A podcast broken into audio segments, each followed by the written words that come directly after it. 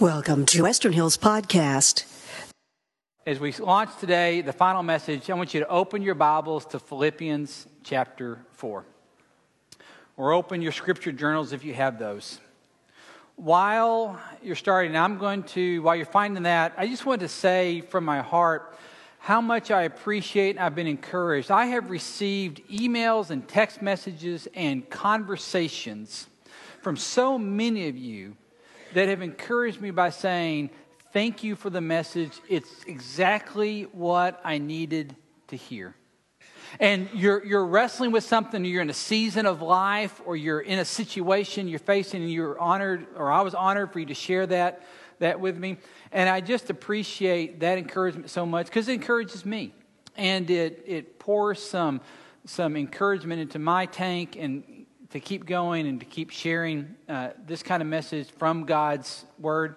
Uh, one of them that I received this week, last week I received, a, I, I shared with you that I was uh, trapped on I 35 early in the morning without air conditioner, going nowhere, and how frustrating that was, and how much I needed some joy in my life. Well, this week I received a message from Julie Newman, one of our members, and she sent me a screenshot of a Google map with all red, you know, red on a Google map uh, is not good. It doesn't mean racing, it means you're standstill of I 35 and just saying, reminded me of my message last week. What she didn't know was I was sitting in the one that she just sent me a picture of again. So God's using you to reach me, and I appreciate appreciate that.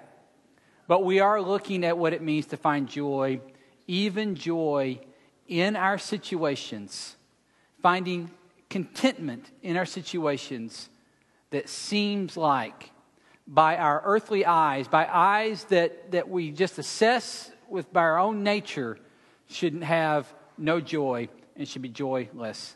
I've said from the very beginning, my thesis statement for this entire series as Christians, as followers of Jesus, we should be the most joyous people in the world. And yet, oftentimes, if you poll somebody that doesn't go into church, doesn't participate in church, doesn't understand what this is like, and this may have been your struggle for a long time. You may have stayed away from church for a long time because when you thought of church, joy was not a word that came to mind. Um, guilt came to mind. Uh, bitterness came to mind grumpy, stuffy came to mind. But joy wasn't anywhere on your list. And I think as followers of Jesus, one of our struggles is we've got to reclaim this idea, this concept, and I would say this reality that we should be the most joyful people in the world. And only with that perspective, understanding where God is calling us to and providing the power for it, can some of these passages from Paul even make sense. Now, Paul's an, an author, and he was also a preacher. And he went around and he preached and created churches, and then he would go back and he would write to these churches, and he would try to encourage them or maybe even correct something. And so, what we have in this is a letter and we call it a book of the Bible, but what it is, is it's a letter that Paul wrote back to a church that he loves, and he said some extraordinary things all through this letter. Some things that at first glance you look at and say, well, that sounds like something a preacher would say, it's just not a practical reality. So here we are in what we call chapter 4. Paul didn't write them in chapters, we came along and put them later, but in chapter 4, we have this phrase beginning in verse 10. says, I rejoiced in the Lord greatly that now at length you've revived your concern for me. You're indeed concerned for me, but you had no opportunity. So, what Paul is doing is he's giving a thank you to them. He's back to this church. And when he says, I rejoice in the Lord greatly, what I would remind you is that Paul is in prison. He writes these words and says, In prison, I rejoice. And that's the first part where we go, okay, Paul, either you're on something or you're on to something. And we want some of what you're on to. Because if you've got something, he's going to share it in a second as a secret. If there's a secret here, then we want to know about it because how can you rejoice if you're in prison? And what's gone on is the prison system was much different than ours. If you were in prison, imprisoned by the state, it was your responsibility and the responsibility of others around you to supply your needs while in prison. So your meals were purchased by your family or friends. And so when Paul says, I rejoice, and what they did is they were able to send a contribution that was able to pay for some of his, quite frankly, room and board while he is imprisoned. So now he's receiving at least some mild comforts that he'd been denied earlier. And so he says, I rejoice in this. Now, just as we think, well, things are working out for you, Paul, that's why you can rejoice, he gives us this line Not that I'm speaking of being in need, for I have learned. Now, you know, I encourage you to circle things in your Bible. If you're writing, you got an app, either highlight that or circle that. Because Paul has learned something here. And what has he learned? In whatever situation, I am to be content. Now, just, just, just pause on that one for a second. Paul's learned that in whatever situation I am, to be content. Now, parents, don't we want our kids to get this verse? I mean, I mean, this is like the ultimate parenting verse. Just be happy with whatever I give you, okay? And don't pitch a fit about it. Paul is saying something extraordinary, and too quickly we roll right past it. I have learned, I have come to a point where I now understand how, in any situation, and again, this is not the writings of a man sitting beside a pool on the Riviera. This is not a man enjoying comfort. This is not a man enjoying luxury. This is a man in prison, perhaps shackled to most of the day to a Roman centurion, in extremely physically uncomfortable, demanding situation to say, even in that one, I've learned the secret of what it is to be content. Now, if you come here today and you have the perception that the Bible is an old, ancient, dry, dusty book that has no relevance to my world today, you need to pay attention to the next couple of verses. Because it's going to be like somebody's listening in on you. You may have a Google Home or an Alexa, and you have a conversation around that device, and it's about something totally random, you know, you're talking about needing new suitcases or something, and suddenly in your email pops up emails for suitcases on your Facebook, and you're like, okay, Alexa, I think you're listening. You know, that's the big conspiracy theory now. You're going to think that Paul is pulling an Alexa on you right here because he is going to come so close to understanding what's going on in our minds and the way that we're wired that this looks like it could have been written yesterday. And this is one of the reasons I'm so in love with God's word is because it is so relevant when you see what's going on because the God that created you is the one that helped these scriptures come together and he knows how you're wired. And this one should at least put some proof that that direction. So Paul says that now that I'm speaking of being, not that I'm speaking of being in need, for I've learned in whatever situation I am to be content. And he uses that word very specifically. Now, the opposite of content is what? Discontent. If you want to be discontentment, is this idea. And we are so discontent so often. And what Paul understands about himself and understands about me and understands about you is we've got this big thing that we struggle with. And here's what we struggle with they are our wants. Uh, do you realize that there is a billion dollar industry trying to have you discontent with what you have so that you will want more. It, it is everywhere you go. You turn on a TV, you turn on your phone, you turn on a computer, you look at a billboard, you look at a sign. Wherever you go, there is an industry at work cheering around that is spending and investing billions and billions of dollars so that you will be discontent with what you have, with the idea that you'll be content if you'll buy whatever they're selling. And it's just ubiquitous, it goes all the way through our culture. And so there is a discontentment with if you've got last year's model and suddenly they come out with next year's model, what happens to last year's model? Well, this is garbage. No, now, I could still make the same phone calls it did before, but suddenly it doesn't have emoji facial recognition on it anymore. And what happens? We become discontent. You ever, you ever been fine with your car until your neighbor up, drives up in a new car? You know that one? You know that it's got the new car smell and yours smells like your car?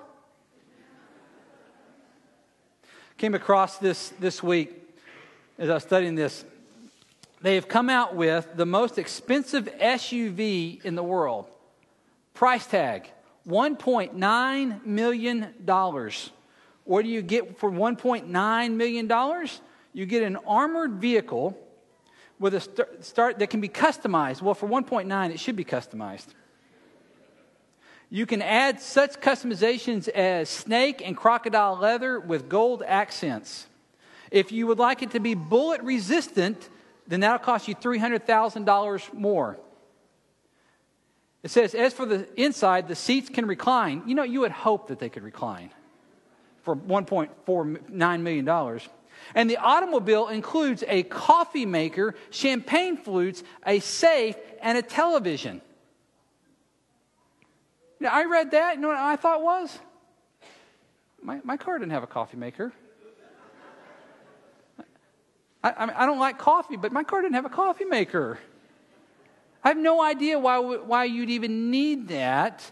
Some of you coffeeaholics, maybe you, are thinking, "How sign me up? 1.9, not a bad price." But you see how it works? The discontentment kicks in. You're okay with what you have, until you see something. And seeing something wakes up an appetite in you, and the wants kick in. And so Paul is addressing the wants. And Paul is about to hone in on how we can focus not on our wants, because Paul's going to say that's a problem, but how we can focus in on Jesus. Because here's what happens with our wants our wants blind us to what God wants us to be. Your wants are always going to blind you because there is no end to that appetite. Once you've awakened that appetite, there's not satiating at some point down the road because you will always have another appetite. You remember when your mom, you'd come home and you'd want a snack, your mom said, Don't, you'll ruin your appetite? And you knew that was bogus, right? Because you're like, Trust me, I got another one coming right behind it. You know, the appetite's coming. So you're in a battle. We're all in a battle, and Paul knows this. Paul's trying to get us to understand that our wants will blind us to what God wants us to be. Moving on. First Timothy says this. Paul picks up on this theme in 1 Timothy chapter 6. And if you want to make a note of the scripture and then go back and study it later, let me share it with you. 1 Timothy chapter 6 says this. But godliness with contentment, there it is, is great gain. For we brought nothing into the world, and we can take nothing out of it. But if we have food and clothing, we will be content with that. Those who want to get rich fall into a temptation and trap and into many foolish and harmful desires that plunge people into ruin and destruction. That's some radical statements in our world, isn't it? Hey, if you've got some food and you've got some clothes on your back, Paul says you can be content with that. Pursuing more than that ends up in ruin and destruction. And most of us say, Sign me up, I'll take the risk. And Paul's saying, That is a pursuit towards your death. But contentment, focusing on what God wants you to be, there's joy. And so Paul's going to ask us to be grateful in all things. Have you ever just thought about, you know, I, I've got some food and I've got some clothes. I'm going to be grateful. I, I just want to be grateful for what I have. Because, see, most of us, again, we spend our times outward looking at what we don't have. This is one of the reasons that social media is a big concern. Because so much of social media, and I use social media too, and I'm not trying to make you feel guilty about social media, but you've got to understand one of the dynamics that's at work with social media is the comparison dynamic. You get on and you see somebody else's, some friend that you went to school with, or some friend that you know from work, and their family's prettier, their kids are smarter, and their vacations are, are more expensive. And then you look at your family and you go, How did I get stuck with you? Because the want kicks in. And so maybe some of what we just need to do, and there may be some of you, you have to decide this on your own. You may need to take a break from social media. You may need to step back from it because so much of it, again, is kicking up the wants and the desires. And Paul says, be grateful, be content with the basic things.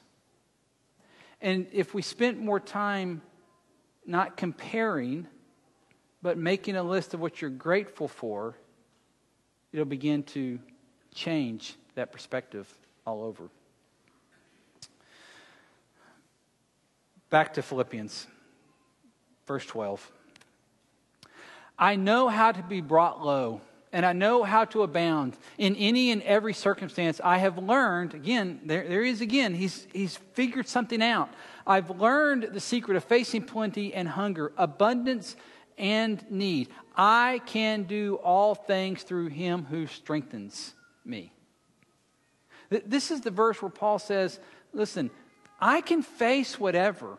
I am not going to be controlled by my circumstances. Happiness is always going to be based on your happenings. Paul is saying, but contentment can be a choice. Joy can be a choice, and it's not controlled by what's going on around me. It's controlled by who's at work in me. It's what Paul's telling us. And so he says, the moments that I've enjoyed luxury, I'm content the moments where I've been hungry, I'm content. The highs, the lows, I can be content because of who is at work in me. I can do all things through him who strengthens me. Now, before you think this is a simple lesson for Paul to learn, let me remind you that Paul struggled physically with some ailment that we think may have had to do something with his eyesight and it was deteriorating and perhaps even caused him pain. Because in another place, and if you want to write this one down, 2 Corinthians 12, he says, he says this, and he's talking about his prayer when he was praying to God to be released and relieved of this ailment, of this affliction. So 2 Corinthians 12 says this Three times I pleaded with the Lord to take it away from me. Three times does that mean once in the morning, once at night, once in the evening. Paul said, Okay, I give up. He's talking about seasons of prayer. Paul, that's healed others, is praying for a healing from himself, and he's praying this from God. Three times I pleaded with the Lord to take it away from me. But he said to me, My grace is sufficient for you, for my power is made perfect in weakness. Therefore, I will boast all the more gladly about my weaknesses, so that Christ's power may rest on me. That's why, for Christ's sake, I delight in weaknesses. Let's come back to that. In insults, in hardships, in persecutions, in difficulties. For when I am weak, then I am strong. You can write this down. Paul's not saying only be grateful, but be full of grace. He's saying, I have prayed and begged that God would take this affliction, whatever it is, away from me. And God comes back with an answer My grace is sufficient for you. And so Paul learns a secret here. And he learns that if he can be full of grace, then God's power can shine out even greater in him. And some of you are walking through a season of life, and it is difficult and it's hard, and you are praying for it to be, to be released from it. And perhaps the answer from God you're receiving is, My grace is sufficient for you. Now, it's the gift, I guarantee, that nobody wants because we want to be released from it. But there's a place for God to be at work in your life and for you to actually find joy in the middle of the storm that you're facing. When you begin to realize and understand more and more and more fully that what God is doing is He is supplying His grace to you. And sometimes that grace comes in the form of one more day that you were never promised to begin with. And re, Paul's inviting us to rework our thinking and to set our eyes in a new place and to begin to be grateful for what we have and graceful for what God's doing in us and the work that He's doing through us. And for Paul, it's only going to come from one place and one source this obsession that he has with the person of Jesus. And so every time Paul feels that struggle and that hardship, he realizes here's one more place where Jesus can shine out brightly. And, and in my ministry and my career, I've had an incredible number of times and blessings to see some of you walk through some incredibly difficult seasons of life, seasons of grief and loss and pain and struggle. And in the middle of it, I have been awed to watch some of you say, and yet still will I rejoice and praise my God. And it's humbling to see. And, and when I witness it, I know I'm in the presence of somebody that understands what Paul understands to be grateful and to be graceful. So I just want to end with this. This is how my friend Rick actually summed it up, and I, I just had to share this with you. You can rejoice in anything when Christ is your everything. You can rejoice in anything, even what you're facing right now, when Christ is your everything. And so it's not about looking out and comparing to what others have, but it's about narrowing your focus to the one that has you firmly in their hands Jesus Christ. Thank you for listening to this Western Hills podcast. Please visit our website, westernhillsonline.org, to find out more about us.